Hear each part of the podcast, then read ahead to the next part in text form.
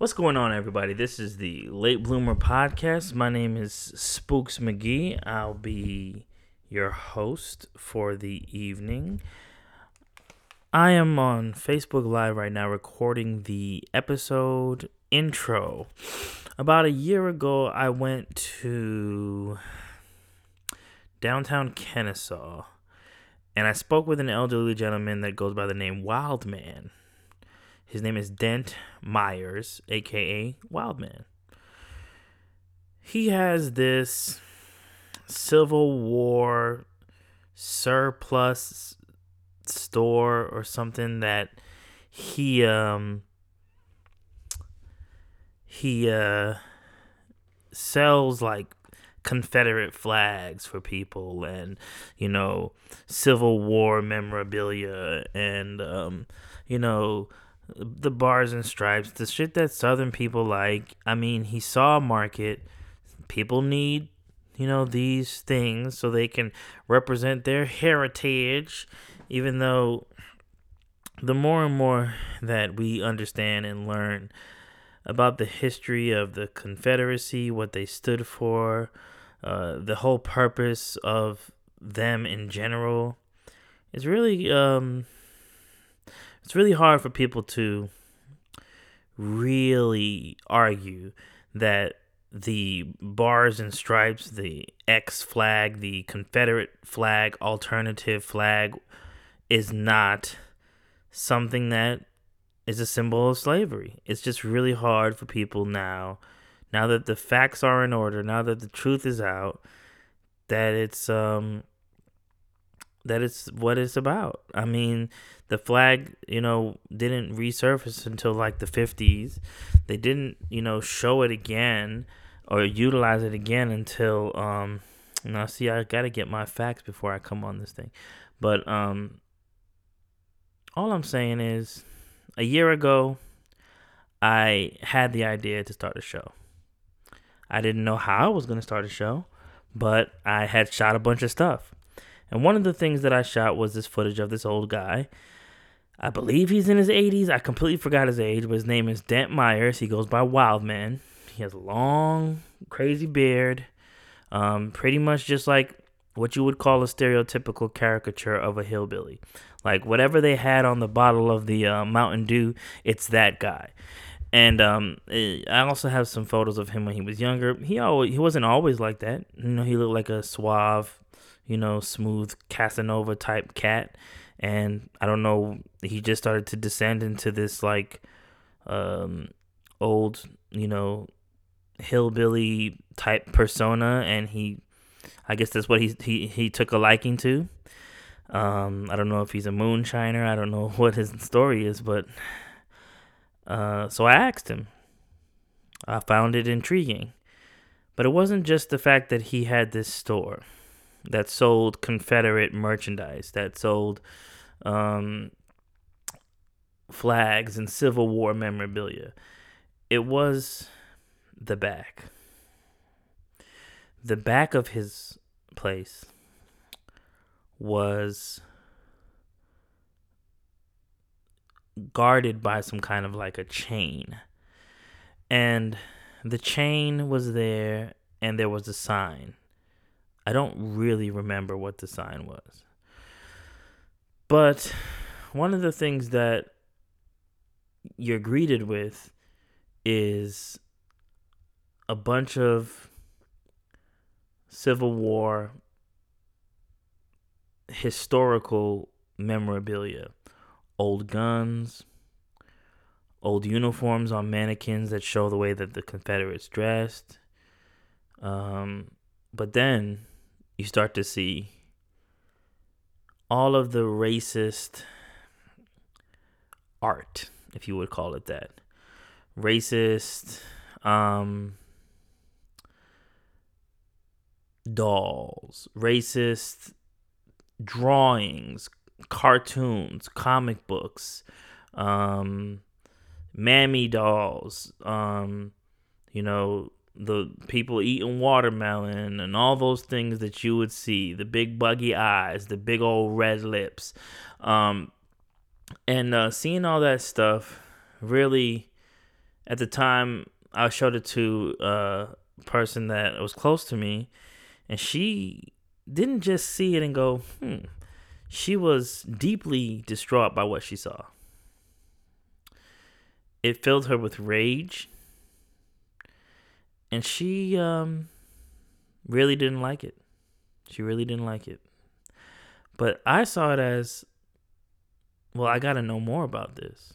And so I left. I thought about it. I thought about it. Some of the pictures that I took, people had seen. Um, and about three months later, I'm working. I'm, I'm off of work, and I had some time to stop. I saw the store again, hit a U-turn, skirt, and I just happened to have all my equipment on my truck. It was a laptop, microphone, and uh, you know the interface and everything that I needed to record this guy. I asked him, "Hey, can I interview you?" And he, he said, "Yeah." And I got about 40 minutes of audio from him. 40 minutes of audio. And um, it's interesting hearing a person of his stature or of his, you know, race and his age um, talking about things that, you know, people my age wouldn't normally talk to somebody like that about. And actually, because of the fact that this interview was done a year ago, none of the audio really um, has any uh, relevance to today, but at the same time, it does. Because, you know, a lot of the stuff that we were talking about a year ago is just as important, just as prevalent. And I think it's interesting. I think that I'm going to go back, talk to him again.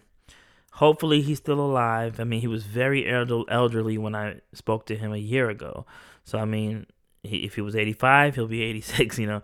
But um, I just hope that he's in good health um, because you don't really get to hear a person of his age and of his race and talk about these things.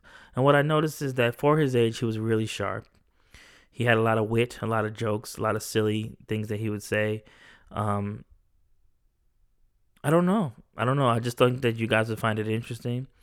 But before I go into the audio of the um, this dude Dent Myers, I uh, wanted to talk about the Confederacy in general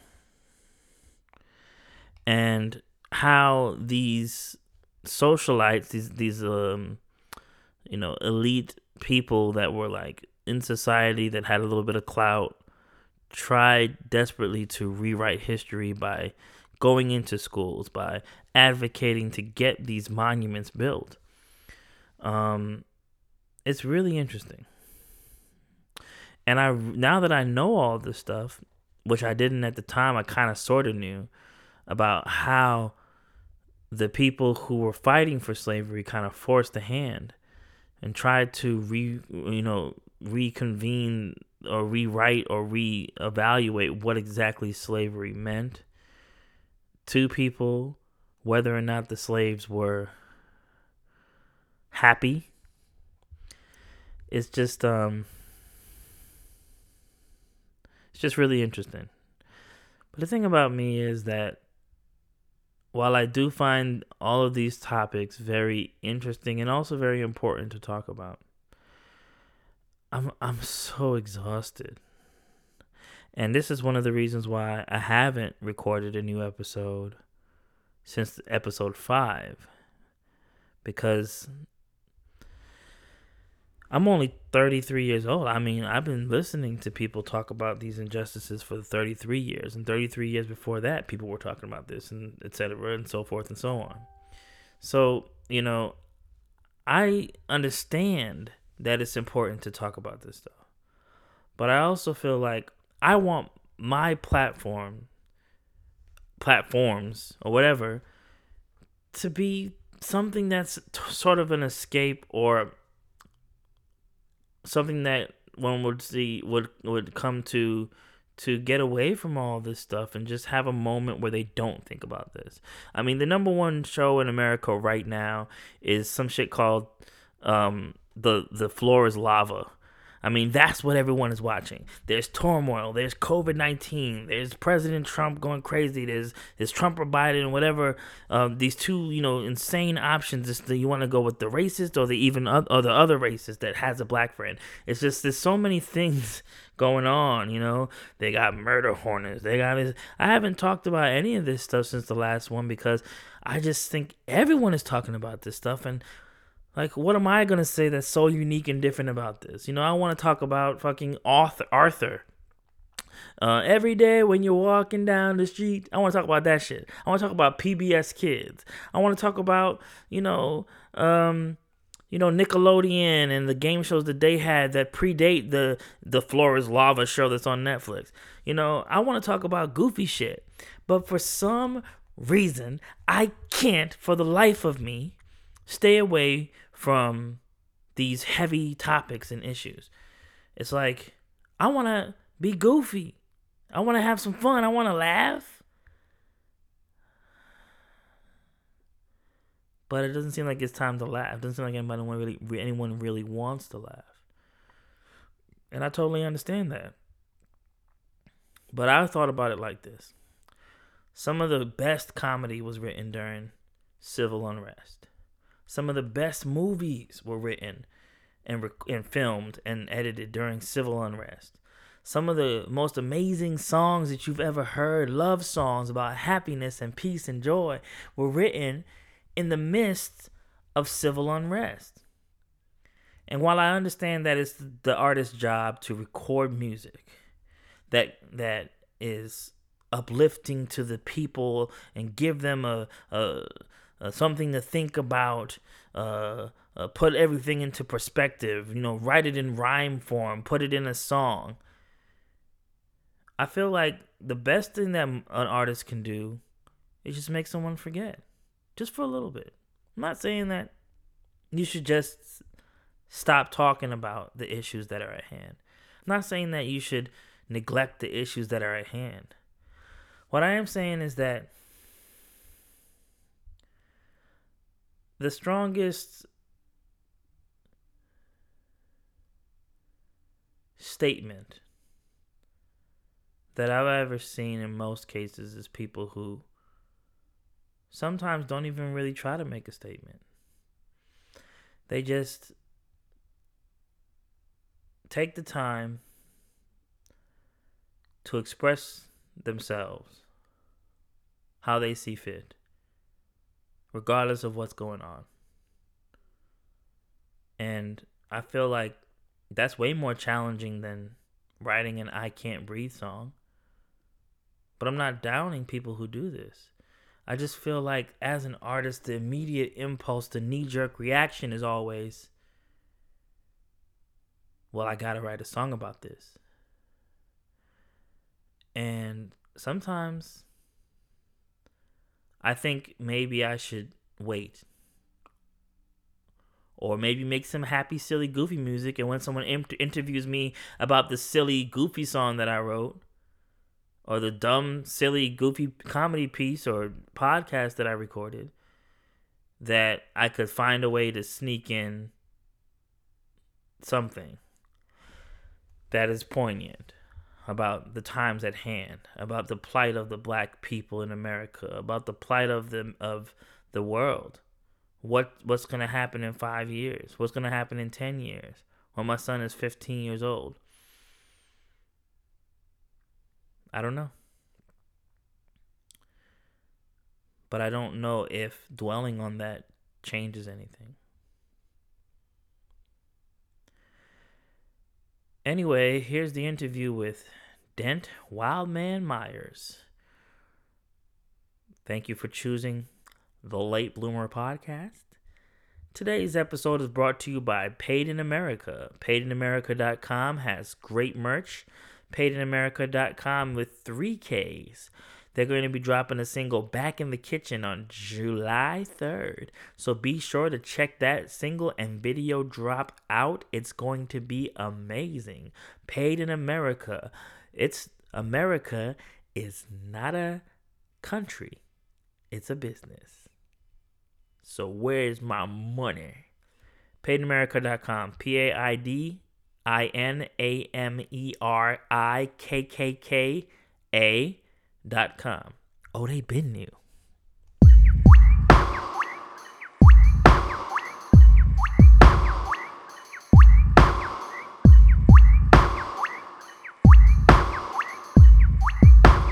Keeping it organic.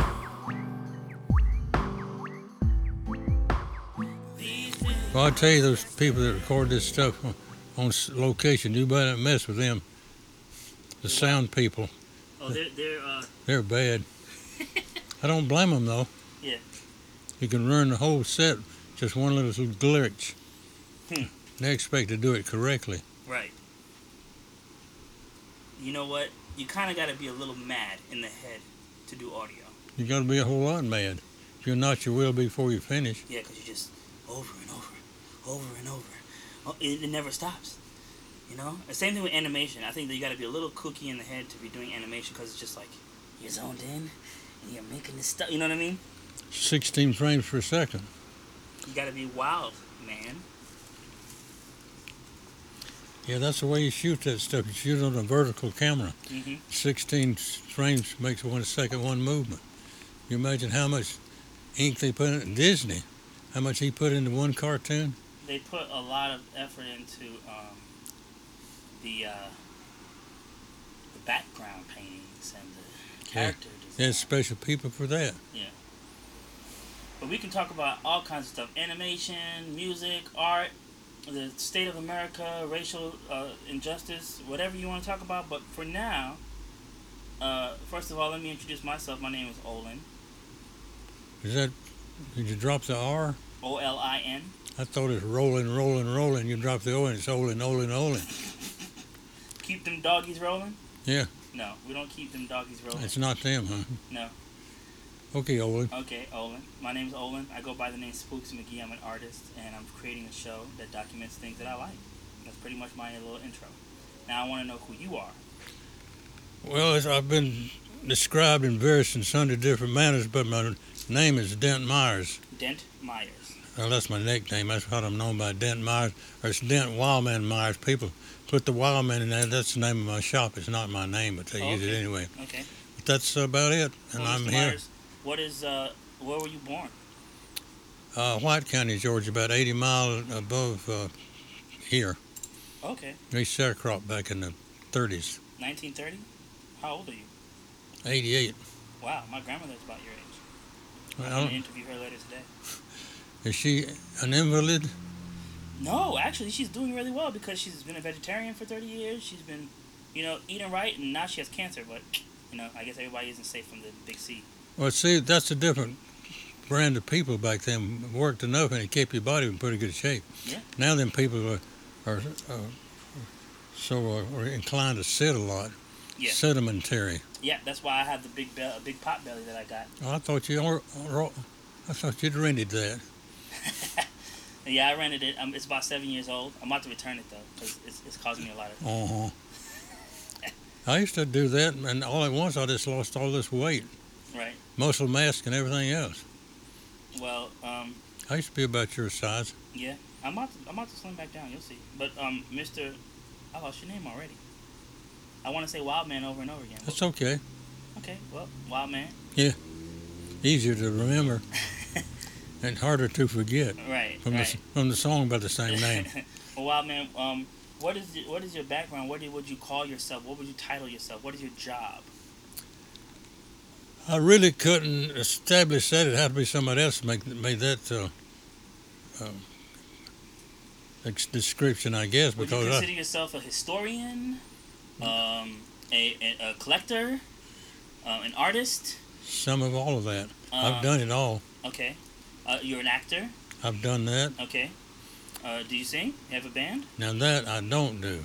Okay. The only band I've got is a rubber band, and they Rub- Rubber Band Man. they quit playing when the pill came out. do you know how to play any instruments? Hmm. Okay. I comb and tissue. I'm pretty good at comb and tissue. Right. How do you make your money?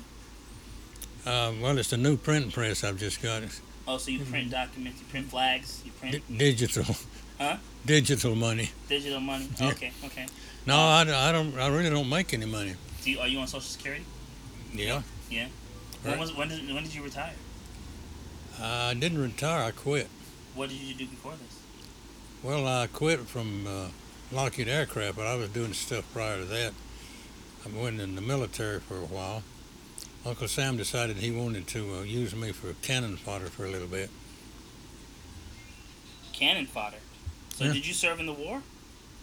Well, I was drafted into Korea. That's kind of like what it is. Korea. What war was that? Korea? The, uh, what was it called? The I'm not really too well versed as you are in history. ca- called The Korea. Korean War. Yeah. Okay. So That's- what happened during the Korean War? What was the reason why we were in Korea? Same thing that happened to the rest of them. They didn't have enough industrial complexes out there to raise money. Oh, okay. So okay. all wars are caused by profit and So we were going into Korea to try to uh, fight them for their natural resources. No, I was I was in infantry. I was where they put me. That's something you don't select yourself. I see. So you were drafted. Yeah, yeah, sure was. I wasn't sure when to join. Yeah. That's like uh, hiring your own assassin. Here's five hundred dollars. Come shoot me after a while. Right. Right.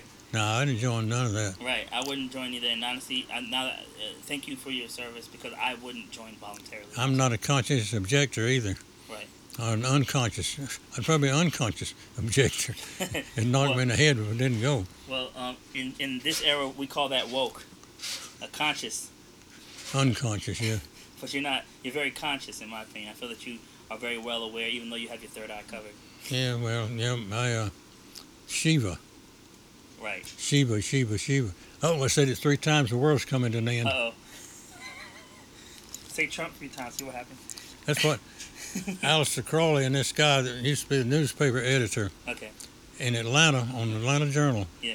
They went in and started drinking moonshine down where he lived down in South Georgia somewhere, and they was talking about Shiva, and he told them says you cannot, or this other guy told him says you can't repeat the name over three times or destroy the world.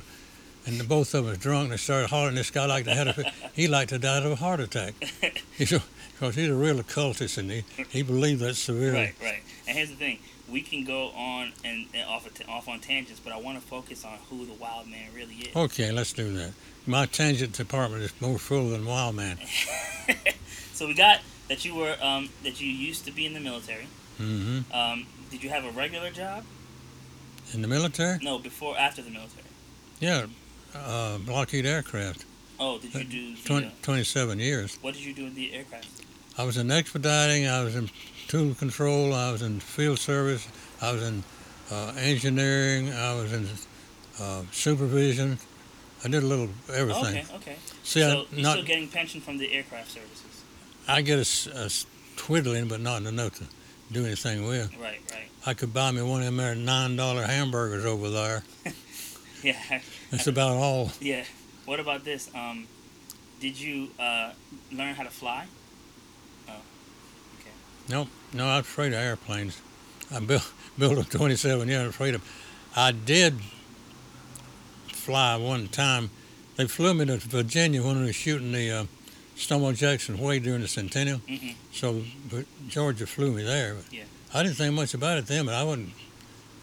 I didn't have the uh, aversion to ac- acrophobia, and that's, I, I got a phobia of phobias. Phobia, phobia. yeah, I'm kind of scared of myself too. I feel like um, I very well, I- I'm very I have an addictive personality, and I can very easily become uh, in, in, engulfed in something so much that it would take over my whole entire life.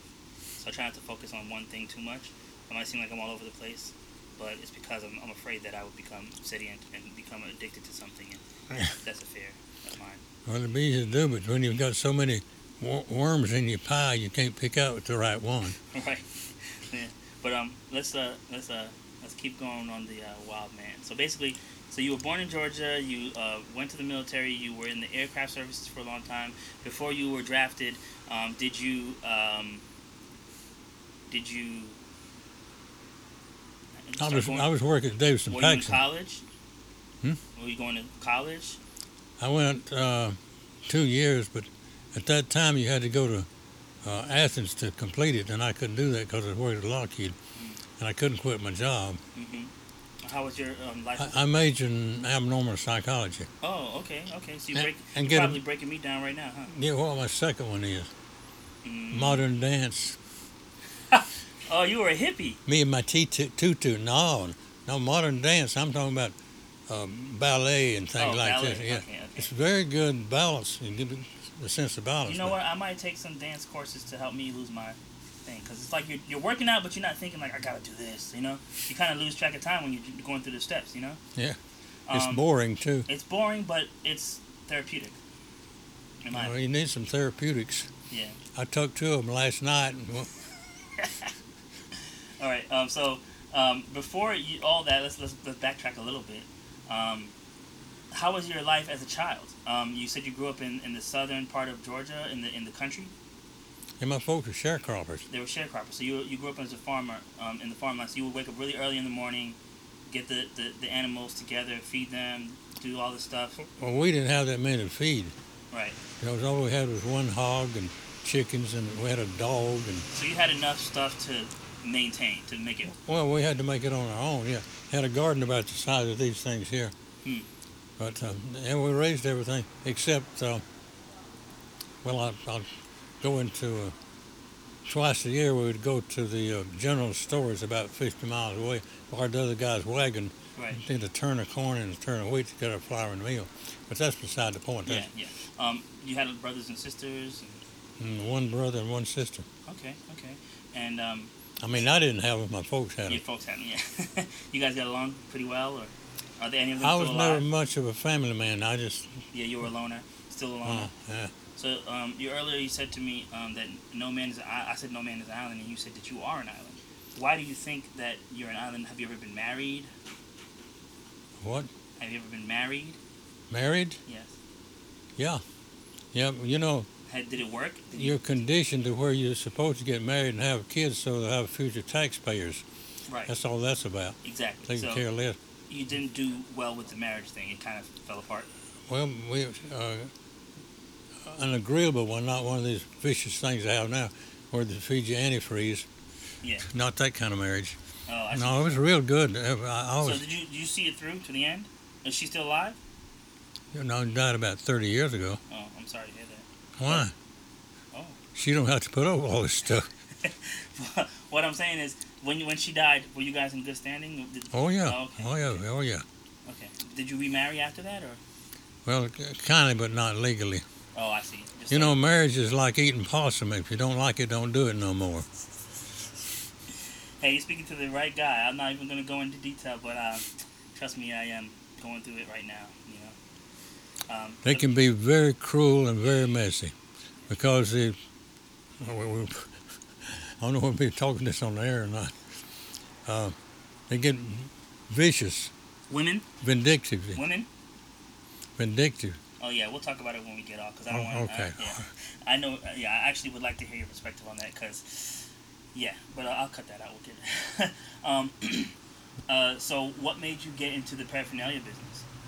This, Collecting flags and and uh, uh, books and war, uh, Civil War memorabilia and you know. well, I didn't even know there'd been a war until I moved down here in 1947. Uh, up there in the country, except my teacher, my uh, literature teacher, she used to talk about the scalawags that ran through the mountains up there, shooting into people's houses that had uh, men in the Confederate Army Yeah. and burning their houses and all because they were Southern sympathizers. That I didn't think anything about it then. When I came here, then I got to metal detecting and tried to ascertain what had happened that they would that particular item was where it was. So that started it anyway. That's what started the shop, shop here. Hmm. And then I started sending stuff out of my studio, and it kind of developed to this. How long did it take to collect all this stuff? I ain't even started collecting it. I've been accumulating, Accumulate. accumulating. I, accumulate. I've been accumulating this year stuff. This year stuff right here. Yeah. Um, are you familiar with the mountain hillbillies and the people who speak in that uh, strange English and drink moonshine and stuff of that nature? That's right where I came from. So you know the actual wild man. I know that our race cars wouldn't be an extent now if it hadn't been for those moonshiners. Really? So you Right. mean NASCAR and all that stuff is a, is a product of moonshine? Yeah, those old first drivers. The first drivers were the ones that outrun the revenuers back in the mountains. Right. They'd take all the seats out of these uh, 34 Fords and 36 Fords and fill them up with moonshine and go sell. And the revenuers try to catch him. Right. They didn't have radios then. He could outrun a car. Can't outrun a radio. And you know the moonshine, um, the way that it works, is very similar to the uh, drug trade. Yeah, yeah, Yeah. it's exactly the same thing, Yeah. except the, the substance is different. But they don't. They have the radios and all now that they can chase you down with. Well, I have another question before we go into the other part. Why do you do this? What is the reason for it? Well, I like to meet people, and I, uh, I have respect for, you know, race, creed, color, national origin. Nothing that don't make any difference to me. But I have a lot of respect for somebody that fights for a cause, and that's what ours was. We were a cause. It's like somebody breaks in your house, you'll try to stop them. If they're invading us, we tried to stop them. That's all it boils down to. But it was really economics, because they were charging us tariff to sell our goods to them, but they had to have our goods to run their factories. They were manufacturing things. We were agrarian, if that's a word. Right, right. So, while this civil stuff and the civil rights movement and all this was going on, where were you mentally? Like, what did you think about all? What did you think about Martin Luther King, Malcolm X? What did you think about the March on Washington? What did you think about the boycotts in Alabama? What did you think about all that stuff? Well, It's fine. You good? Go ahead. well, it's something I wouldn't do because I respect people and their property Right. and their thoughts and everything. I wouldn't try to sit, change anybody. I would never desecrate somebody else's statue. I would never desecrate their flag because I was taught different. Right. In But the what did you country- think about the sit-ins and the and the things? I mean, they were very effective. I mean, it, it eventually led to integration. It led to um, the things that we wanted to be done, and being able to vote legally in the states and getting rid of the Jim Crow laws. Well, it's the same thing with the women. They got the vote too, and Right. that, that watered the voting system down. Uh, And they went wild too. They burned bras. They they marched in the streets. They they did their thing too. well, the um, Well, what well, what did you think about the civil rights movement in general? You said that you you you personally wouldn't have engaged in that kind of a fanfare, that kind of um, a, a thing, because you don't think that it would be dignified. I think it's intrusion on somebody else's rights.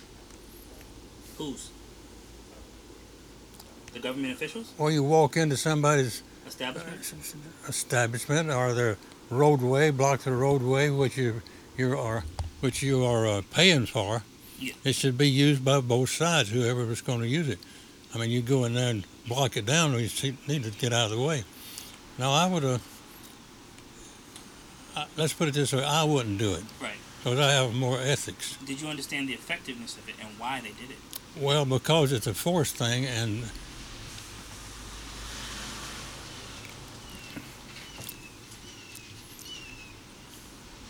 when you're forcing people to do something that they don't need to do, that's uh, to me that's out- all out of kilter.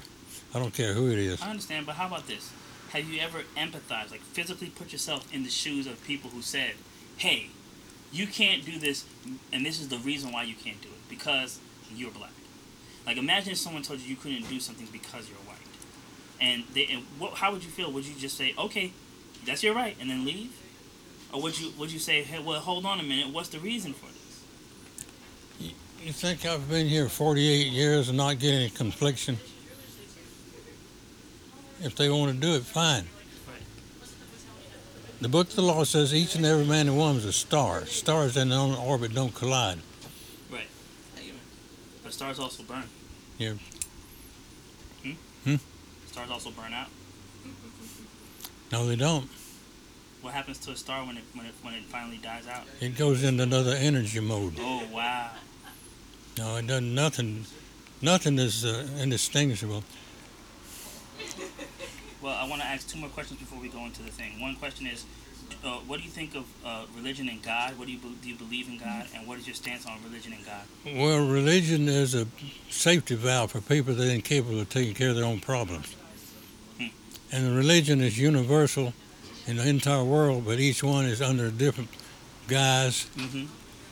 and um, it's all boils down to the same thing. You come from one place and you return to one place. That's just my concept. Do you believe in God? It's according to what uh, you're talking about, a supreme being. Like a like a, a, a, greater being that controls everything. Yeah, but it's they just got a name for it. It's not don't have to be God. It could be Zeus. It could be uh, The Zo- universe. Zoroaster. It could be uh, Buddha. It could Yeah. be anything. It's the same same thing.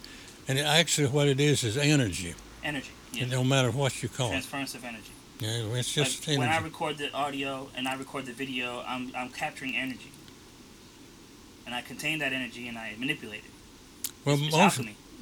religion is an escape for people that are incapable of taking care of their own problems. Yeah, you said that uh, earlier. Yeah, well, that's what I'm trying to emphasize. You go to look at a church and see all these people with rapture on their face, and rapture is not a word in the Bible either, by the way. Right, right. And they're all entranced and hypnotized and putting their money in their collection plate. And these guys get rich and go home, take three old broads home with them, Yeah. drink all night long, and then go preach the next day. Right. And King was like that. Everywhere he went, he had three prostitutes. He Yeah, had two whites and one black one. I heard about that. Well, you should have been there. You'd got. He'd give you one of. You're pretty sharp. Well, I have one last question before we transfer into the, uh, you know what? Um, what do you? What is your take on death? What do you think about death? Why? Or what is your stance on death? Period. Death is just a transitional period. Everybody's been programmed to think of it as being bad, but you should celebrate it because, uh, well, that goes back to the other thing too. Your, Yeah. your mental energy is what lives. That's what you call God or whatever. If you have thought about what you have done has been bad, you have self-hypnotized that energy. And if you think it's Hades, you'll go to Hades. It's Gehenna, matter of fact. It's not Hades, it's Gehenna. That trash pit outside of uh, uh, Palestine. That's where they got the word for Hades. Right. I mean, the idea. Right. Right. But it's a transition course. I got, I'm that old colored hymnal. What is it? Sweet by and by. I, I'm tired of living, but I'm scared of dying. oh, I think I know what you're talking about. Um, You never heard that hymn, hymnal? how does it go? That's what it said. I'm tired of living, but I'm scared of dying. I've heard it before. Yes. Um, I think it might be uh, that other sweet by and by. In the sweet that- by and by. No, it's not in that. I know that one too. Okay. An old rugged cross. The and- old rugged cross. Yeah. Um, there were a lot of songs about that. When we all get to heaven, when we all get to heaven, what a day of rejoicing that will be. We, we, we what, what, what I realized growing up in the church, that it was all very much based on the idea of what happens after. That's what about right. what's happening right now? What are we doing right now? Are we going to enjoy now, or are we going to be talking about the, the top or the bottom forever? No, that's what they're talking about, trying to escape reality. That's just opinions. I, Right. I have no idea because Yes. I have not walked in other men's shoes as Exactly. Mexicans, so I don't know. Exactly, and this is the one thing that really makes me worry is when someone says they know the answer. Automatically start to distrust that person. Automatically, because the, until we cross that plane, we're never gonna know. Well, you don't know then that, that you know now that you don't know whether you know or not. Right. And what is knowledge? What is knowing? What is what is what? What is what is? We don't know. Being aware of the situation and what it consists of, but you don't know that. Even that's fleeting. Like what we think is right is is the truth right now could be shattered tomorrow by some you know new reality. They're doing that. They're finding out a lot of stuff now that's been history for years. You know, like the um, these boulders and things they move five or ten ton of stuff. We can't do that. So, and most of the stuff we got was stole from somebody else. Like the rockets and all, we brought the Germans over here to show us how to make rockets. Not, Yeah, all the Nazis, and I don't think. the Nazi scientists, right? well, They're the ones that came in and helped us build the rockets for uh, the moon landing, right? well, Von Braun. Right. You know, yeah, That's kind of crazy if you think about it, right? yeah, but hi, folks, how y'all doing Pastor today? Drew, All right. All Howdy, right. Gilligan. Sorry for holding y'all up. Oh, you're fine. He's not holding you up. He didn't even bring a gun. it's a stick up, right?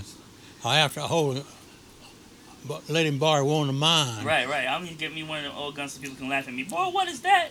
Yeah, that's the reason I got two, so I can give one to somebody else, so I have a chance. All right. Well, um, that's gonna be it for this segment. I'm gonna reset, and then we can start talking about the uh, collection. Is that okay? Whatever you say, Pilgrim. What was the black woman doing? Oh, she's a young girl, uh, real attractive for, for being a soul sister. anyway, uh, she was coming that one, I got to talking about 2020 Yeah. and Mad Dog and all this stuff. Right, she right, said, "Yeah." She said she came in after staying out all night and had to sleep in the car Which one was that? What year was that? because her mother's going to catch her. She's underage. She gone out and sopped up all this stuff with, with some some dude, and then he Sorry, I forgot. Yeah, she had to sleep in the car because she was too sauced, huh? Yeah. Anyway, she was telling me about her, mama's going to beat her to death if she found out she's gone all night, so she slept in the car. Anyway, Yeah. they had put me on Xarelto, which is a poison, and um, what? High blood pressure or something? uh, supposed to be heart medicine or something. It's, Oh wow. If you have fibrillation, the big deal now is fibrillation. At one Fibrillation. at one time it was tonsils. Trials and tribulations. Yeah, trial of tri- fibrillation. Yeah. oh, I tried my fibrillation there last night. Finally got to going. Took my aspartame, one of my aspartame pills. Okay. You know, You take one of those aspirin regiments like that? yeah. I heard that's actually bad for you. Did you know that uh, they quoted me on the radio one time? They, this guy's trying to talk like a soul. And he's as white as he could be, but he griped my kidneys. And he was talking about something. He said, said that they wouldn't, they wouldn't take aspirin because it's white. I said, that's not the reason they wouldn't take it. I said, they didn't want to pick the cotton out of the bottle. That's an old joke. I know, but but, but they, it wasn't old when I told it to them, and they repeated it, repeated the program, On the radio? yeah, Oh my goodness. over and over and over. Because I didn't, you know, I just said it out front. Yeah. I actually heard that joke on an episode of uh, The Fresh Prince of Bel Air. Uh, I don't know if you're familiar with that. Quincy Jones produced a show about Will Smith as a rapper, or not a rapper, but a young kid from Philadelphia who moved to um, Beverly Hills. You heard that show? I know the Beverly Hillbillies, that's the equivalent. That's Yeah, the pretty- back it- backside. Right. It's it's Beverly Hillbillies, but with hip hop. Mm-hmm. Yeah. Uh, everything, nothing is new under the sun, like Solomon said. It is. Oh, vanities of vanity. Horatio said. Horatio said that. Horatio. See, Nothing new under the sun. so it wasn't even Solomon. Well, he said, "There's nothing new under the sun." Horatio is explaining it to him. Hmm.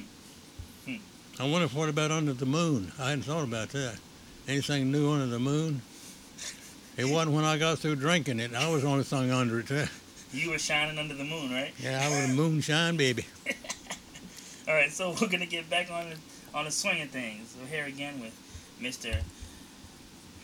Dent Wildman Dent? Myers. Wildman Myers. See, I almost was about to say before you came in and interrupted me, I was gonna do it. Dent Myers. Yeah, but psychologically, you don't like to do what you're doing, so you just, you cut it out mentally. All right, all right. Okay, let's go. So, we're gonna talk about the elephant in the room. An elephant in the room.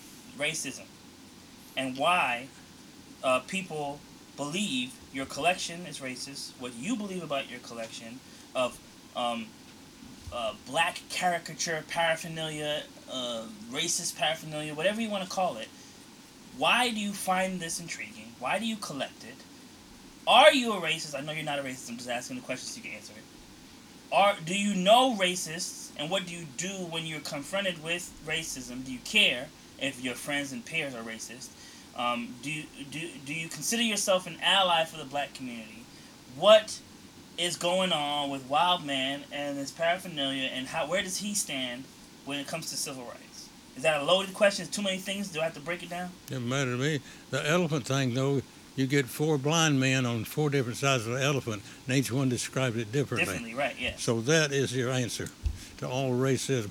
Racism is knee-jerk word. is just one they're using now.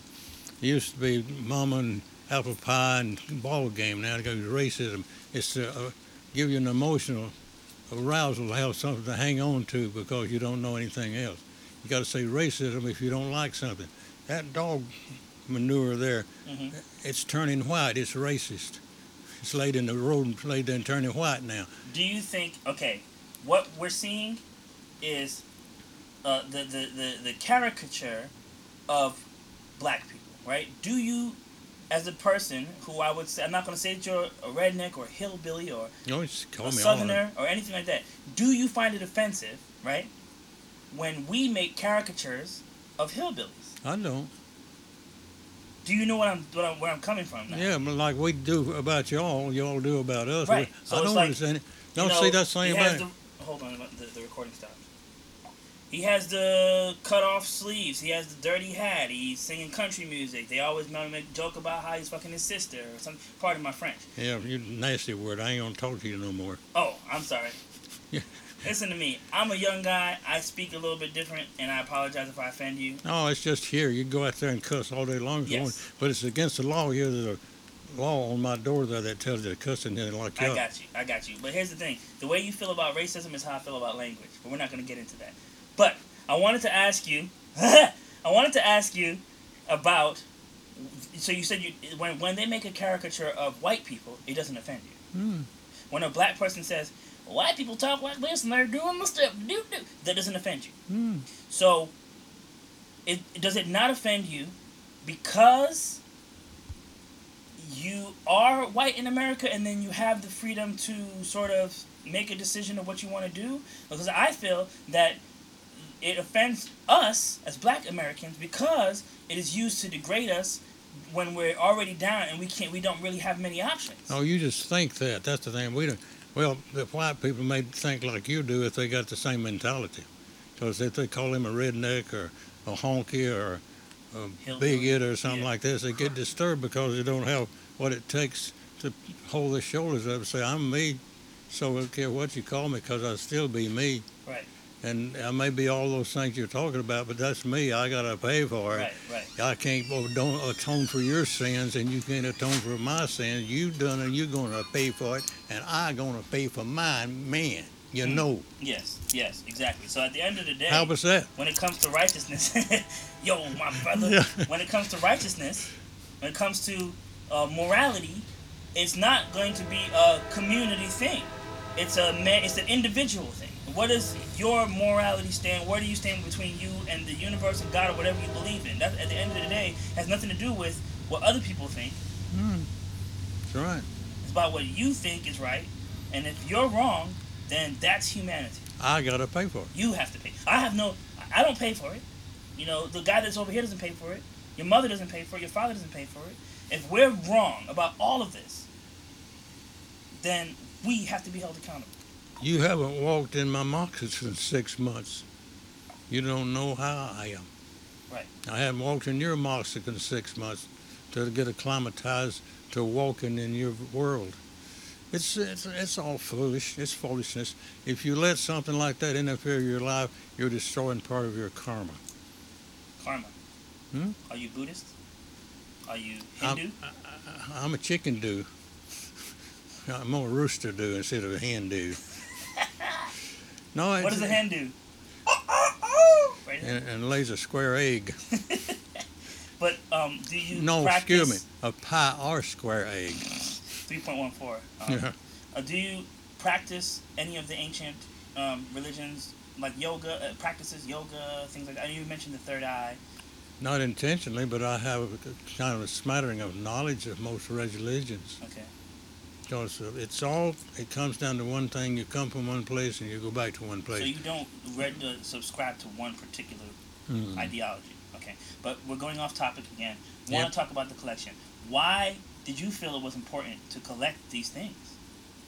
Because it's a part of history primarily, and because my ancestors participated in it, which makes it double dip.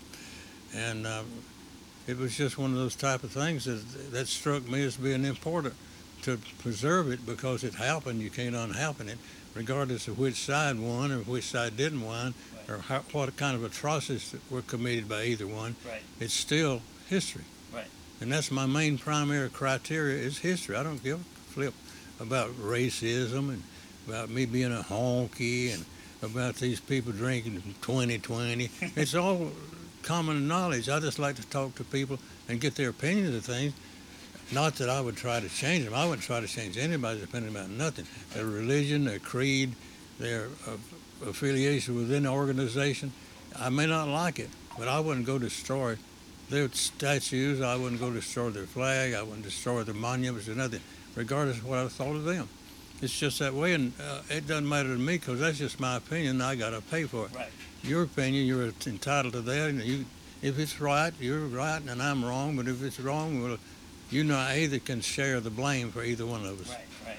So, do you find it um, amusing? Do you think that it's interesting? Do you think it's funny? Do you think it's does it make you sad? Do you think it's funny? Do you think it's not funny? Do you just do you consider it an artistic piece? Like, what do you see? What are, what feelings do you get when you see this type of? Oh my goodness, I'm running out of space. I'm sorry, I gotta clear some space on my files. On my uh. You getting a phone call from KGB? Yeah, the Russians are watching me. Mm-hmm. They do. And they're more informed on our individual identities than the Americans are. You know what I learned? Most of these um, people uh, overseas are well more, are way more versed in American politics than Americans are. They general, are. in general, and it's kind of sad. But we've let it happen. We're busy going to the ball game or going to a concert Right, right. or flogging our old lady. Not not being aware of the people riding their camels over here with their spears that have massive stickers in the back while we're bombed out of a tree Hmm.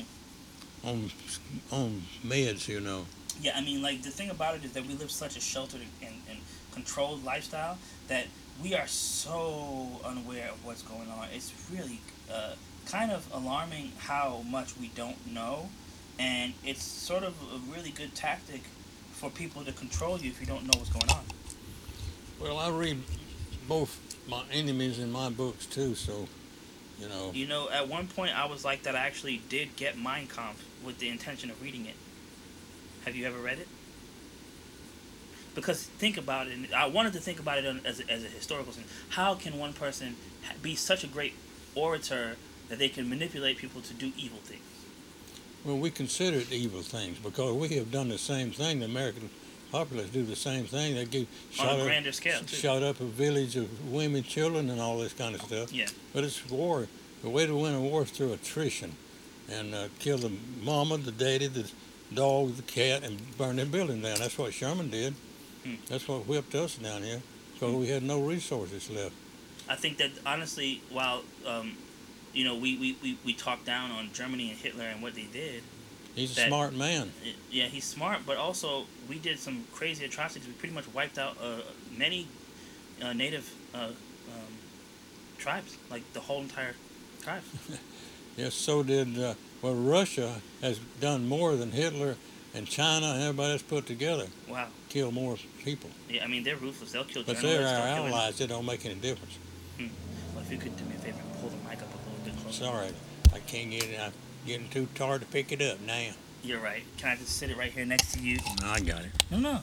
I, it, it should actually be fine if I just put it down next to your side. It should What still- time does it go off?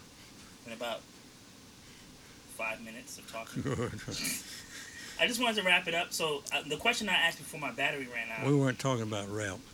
we weren't talking about rap, um, was what do you feel when you see these racist or caricature paraphernalia? Does it do you find it funny? Do you think it's sad? Do you what what emotions do you get when you see this stuff, and why does it intrigue you so much? What side? What do you mean A cartoon about what? About Like the one on the wall about watermelon head? watermelon, big lips, um, lazy? Um, you know, there's a million different um, racial tropes that have been um, uh, re- represented through caricature. Does it make Yeah. do you think it's funny? Do you think it's sad? Do you think it's uh, offensive? Do you, do you think it's just you just look at it and go, well, that's history? Do you laugh? No, I don't think it? that's history. I think that's artwork. artwork. Okay, when you see it, do you say it's funny artwork? It's sad artwork? It's uh, it's such a shame, but it's good. Like, what do you think when you see it? I don't really think about it because I do cartoons myself, and you just do what your impulse is and do it. If people think it's funny, good. If they think it's sad, good. If they think it's obtruse, good. It's according to the, the source, the viewer. It doesn't have anything to do with what you're going to do. You may think, it, well, this is funny, and I'm going to do it because it's about these old redneck honkies. And other people said, boy, that's funny. They said, boy, that's sad. And this other stuff said, you shouldn't do that Right. because they're so inefficient of observing something uh, like an objective viewpoint. I mean, you, you've got your things already pre-programmed. You're not going to change them. Like you see something you think is offensive, you'll always think it's offensive. You see something you like it, you're going to like it forever. You're not going to change your opinion about it. The same with all this stuff. But you've been programmed into a position to where that you, uh, well, hate honky, hate blackie, uh, hate Carter's Mexican. liver pills. Hispanics, Asians, yeah. Well, but it used to be Polacks with jokes about Polacks. Oh yeah, I mean they had Italian jokes and Polish jokes and We- else? We're letting them rest now, though. We're doing black joke and white jokes. We're letting them rest. Hmm. It's just a, just a series of things. Anyway, regardless of anything, I'm here. I've been here 48 years, and I haven't had any axe to grind against anybody. Right. I've had some very obnoxious phone calls and things, which to me, that's their problem. I mean, some very, very obnoxious profanity, which I'm not overly enthusiastic about. I consider that a lack of command of the English language and have to use profanity as a shock factor. I would debate that, but go ahead. Anyway, it didn't bother me. People saw us to jump up and down and holler and call the FBI and all that. Who cares? Right. I, what I do, I invite them up. I say, come on up. Because they're going to shoot me and kill me and cut me in pieces and all this kind of stuff. I said, come on up. Come on up. And they don't. But see all these people right here?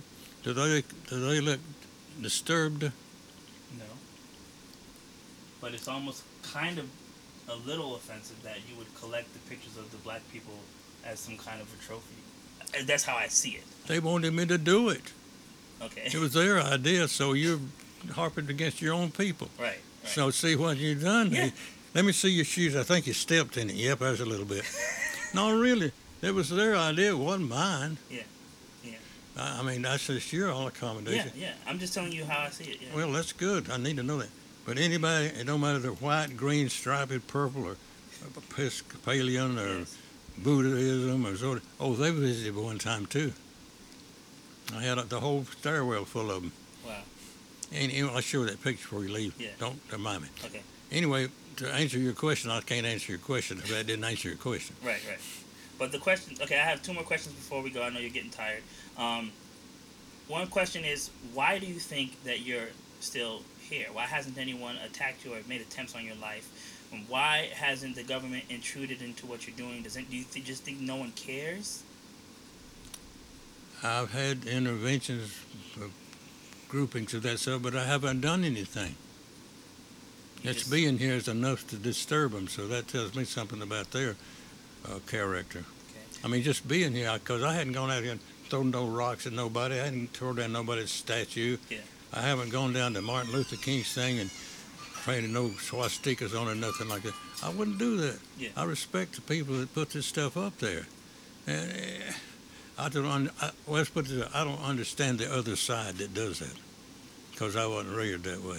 Right. I'm old country hick, hick from way up there, stuck in the woods, 500 miles. Yeah. Know, we didn't get a, one pair of shoes a year, and we tried to beat them, beat them up so we get another pair the next year. Well, We put laces on our feet to make people think we had shoes. right, right, right. So, what do you think about Donald Trump, the businessman, the, the guy that? Uh, when they were running, I call it rump and clitoris. running against each other. Rump and clitoris. Uh, that's 'Cause I was not- Trump, right? I was not too overly enthusiastic about anybody because I had watched him Yeah. and I said he would make a good sideshow barker. I voted against Hillary, so I went to him. Now I would vote for him anything he did. you said you would vote for him, anything he did. Anything he did. Why? Because he stood on his own two feet, expressed his own opinions, and he had rubber stamped all the pet peeves and the pet projects of those people that Obonga Hole and Jimmy Carter needs to stamp them right off. And wasting our taxpayers' money. So wasting your the money. question I have for you. You seem to be a well-read person. Uh-uh. I'm, I'm white. You go to interview an Indian, they're red. No, you seem to be very well versed in knowledge in different uh, subjects, different art forms. Um, you know, uh, religion, race, American history. You don't find it offensive that the president doesn't know any of this? Like he can barely quote a Bible verse. He doesn't even understand politics. It doesn't offend you that someone who's supposed to represent the country doesn't understand the history of the country or even understand the laws. Did you ever talk to Obongahole? He didn't. He didn't know as much as Trump did. I mean, he went. He he he went. He was a and, and took the opportunities to actually learn.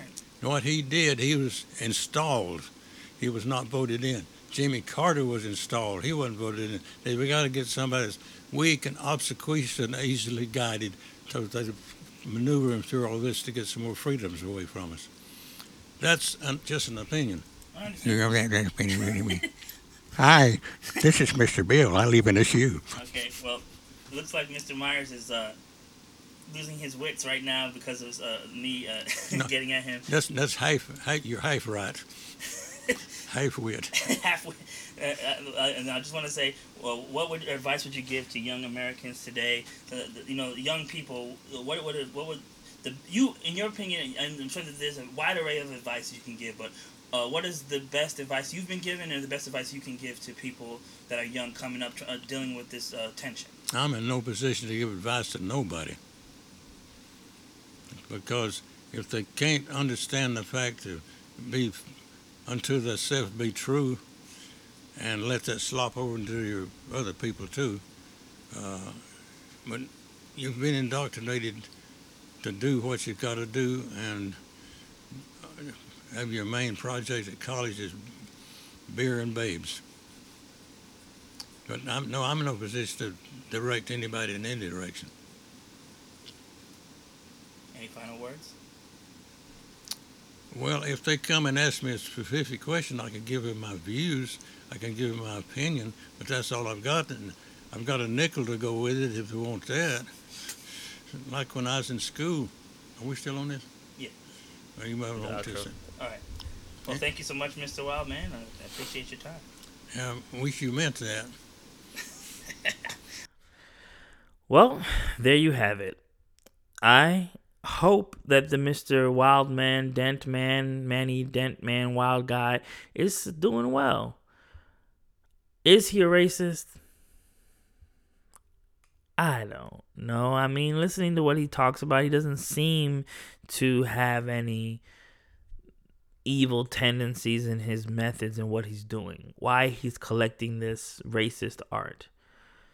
Um the intention seems to be purely historic. But we can never really know the true